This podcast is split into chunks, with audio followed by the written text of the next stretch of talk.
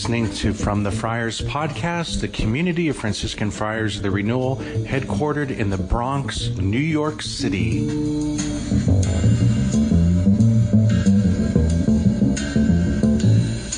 After Our Lady, John the Baptist is the purest and holiest person in all of Scripture, and probably throughout Christian history.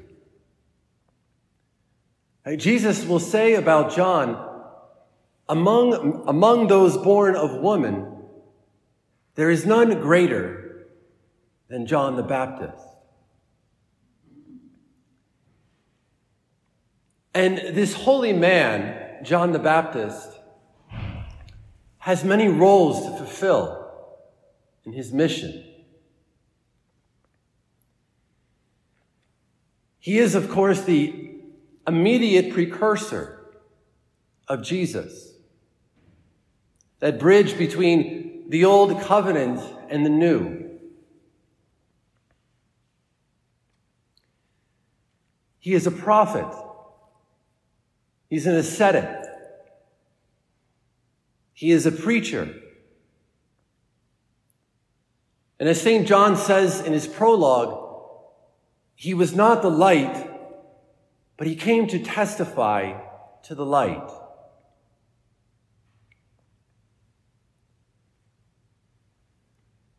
But there's also another role that John the Baptist fulfills. And this role is more subtle and is more quiet, but nonetheless, it is very important. It is his role as a spiritual director. And maybe just before we unpack that a bit, it would be good to clarify what is the role of a spiritual director? And at least the way I understand it, it is twofold. A spiritual director is someone who points out Christ in a person's life.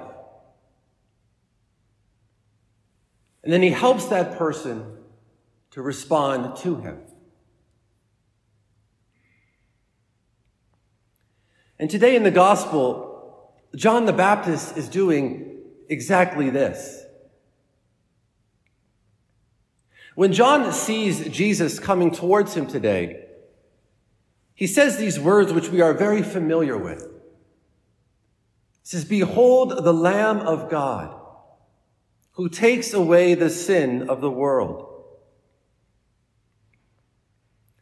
John the Baptist is pointing out Christ to the people.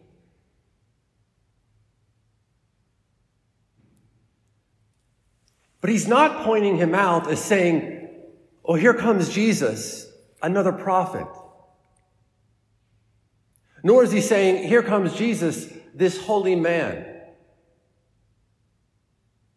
Nor is he saying, Here's my successor, Jesus. But rather, John is deliberately using this Old Testament language of the Lamb, which, would meant, which is meant to teach his listeners of the sacrificial nature of Jesus. Since his listeners would know that the, a lamb was the most common animal used in Old Testament sacrifice.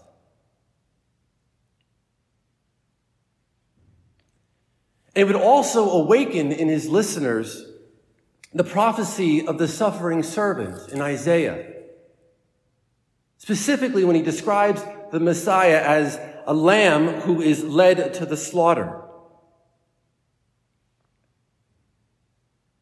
And so John the Baptist is deliberately using this language and speaking in this way because he wants the people to know that Jesus, who I am pointing to, that he is the Messiah. He is the suffering servant. and that the time has come now.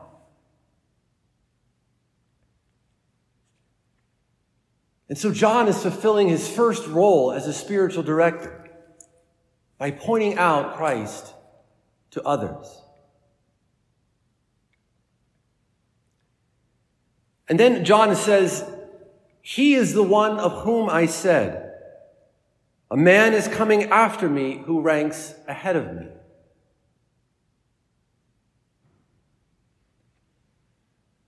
John the Baptist is now teaching us how to respond to this revelation. And he is teaching us primarily by his own example.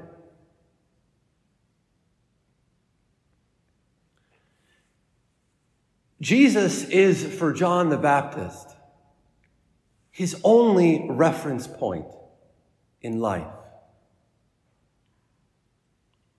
In other words, John the Baptist knows, not just in his head, not just because he knows the Word of God, but he knows in the depths of his heart that Jesus alone is the cause, that Jesus alone is the meaning and the very center of his life. And John never allows anything else to get in the center. He never ascribes or considers any other cause or meaning to his life except Jesus. Which is why he will say later in John's gospel again, when he sees Jesus, that he, Jesus, must increase. And that he, John, must decrease.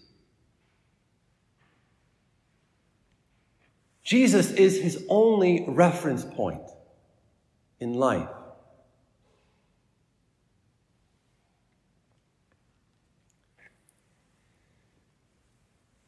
And this sounds great, doesn't it? But actually, attempting to live this way can be quite terrifying.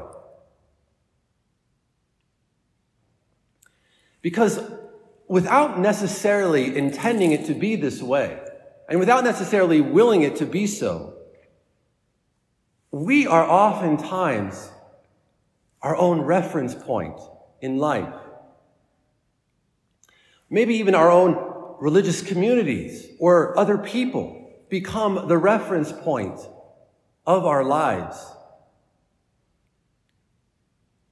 Meaning that so often we evaluate and we assess our life and even other people through our own thoughts, through our own opinions,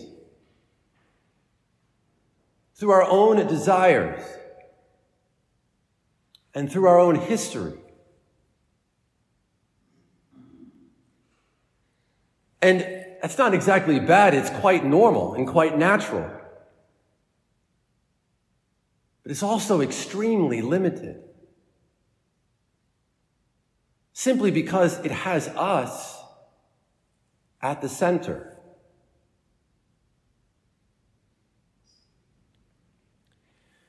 What John the Baptist is suggesting here is what I like to refer to as a Copernican revolution. Now, what is a Copernican revolution? You know, before Copernicus, who was a 15th century astronomer, we thought that the sun revolved around the earth. In other words, we thought that we were the center of the universe. And what Copernicus discovered is that it is the earth, us, that revolves around the sun. We are not the center of the universe. And that is true in the physical world. Is also true in the spiritual world. And this is how John the Baptist is teaching us to respond to the revelation and to the presence of Christ. We must revolve around Him and not He around us.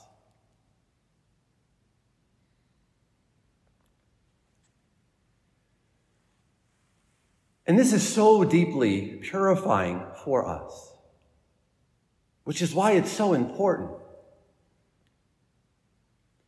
You know, most struggles in any relationship, and this is certainly true in our relationship with God, but most struggles occur because there is a resistance, and again, oftentimes not intentionally, but there is a resistance to allow love to purify oneself completely.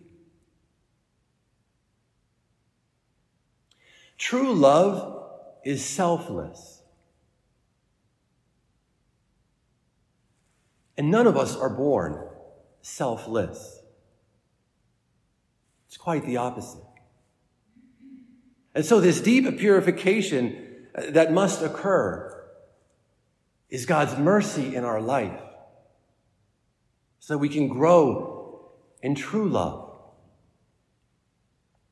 Because, at least for most of us, love always begins by being a bit naive. Because it generally has oneself at the center and not the beloved. And as John the Baptist reminds us today, it can't be like this in our relationship with God. We must revolve around Him.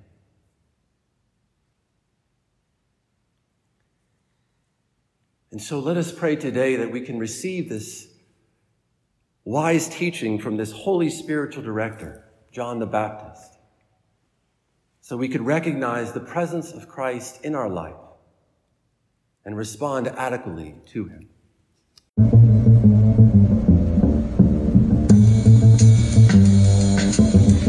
You've been listening to From the Friars podcast, the community of Franciscan Friars the Renewal. Please visit us at franciscanfriars.com or on social media, CFR underscore Franciscans.